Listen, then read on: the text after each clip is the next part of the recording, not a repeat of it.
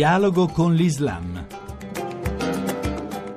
Un saluto da Luciano Cozzolino e bentrovati a Dialogo con l'Islam. Tarderà a spegnersi l'eco dell'incontro al Cairo tra Papa Francesco e il grande imam di Al-Azhar, Sheikh Al-Tayeb. Dai due leader religiosi parole e gesti di grande spessore e speranza dopo anni di stallo. Un incontro necessario in questa epoca di violenza e guerra per dare spazio al dialogo. Abbiamo chiesto all'imam Izzedine Zir, presidente dell'UCOI, l'Unione delle Comunità e Organizzazioni Islamiche, un bilancio ad una settimana dallo storico incontro per noi come UCOI ripristinare il dialogo con l'Azhar è molto importante, ma un dialogo non del vogliamoci bene solo, ma di lavorare insieme per progetti, per costruire un mondo migliore e non è la casualità che è stato parlato della cittadinanza, della reciprocità. Un nuovo concetto di cittadinanza basato su uguaglianza e reciprocità, quindi. Ma il mondo islamico è pronto a tutto questo? Questo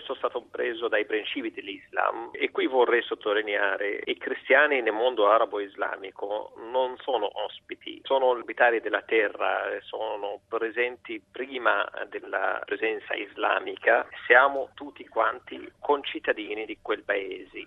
Certamente tocca a chi governa di mettere in pratica questi valori che sono eh, realmente i principi della fede islamica, ma anche che sono elaborati ora dall'Azhar e da altre parti del mondo islamico di metterli in pratica e questi valori non possono essere messi in pratica se non c'è la libertà e purtroppo mancano spazi di libertà in questo mondo. Bisogna dire che in alcuni paesi islamici questa uguaglianza di diritti non c'è. Certamente manca eh, la libertà purtroppo di tutti i cittadini e, e si vede in maniera più chiara sui concittadini diciamo di altre fedi religiose, in questo caso di fede cristiana. L'abbraccio e il raccoglimento comune del grande imam e del Papa che impatto hanno avuto tra i fedeli?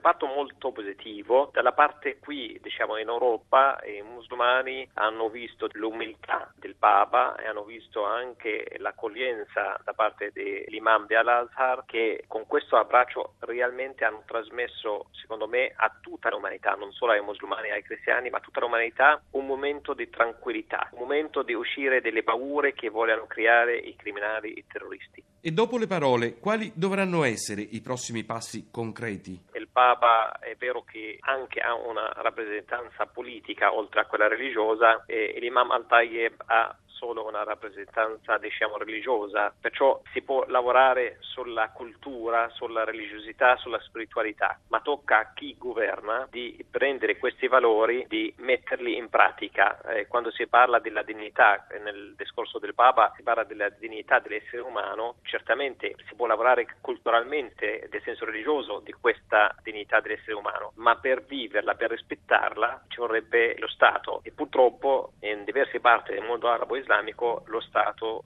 non rispetta questi diritti. Insieme Francesco e Al-Tayeb hanno riaffermato che non c'è nesso tra violenza e religione e il Papa nel suo discorso ha sottolineato anche che c'è un problema culturale alla base di tutto.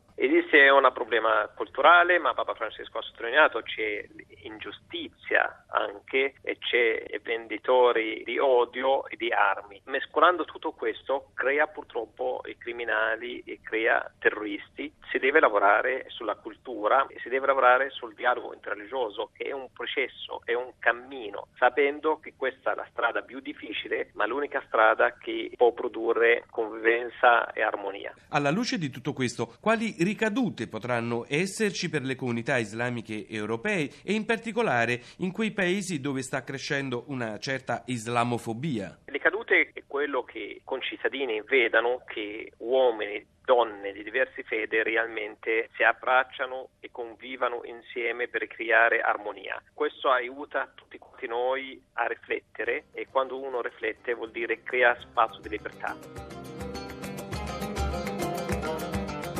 Ed è tutto per oggi. Potete trovarci anche su internet all'indirizzo www.dialogoconlislam.rai.it. Appuntamento alla prossima settimana.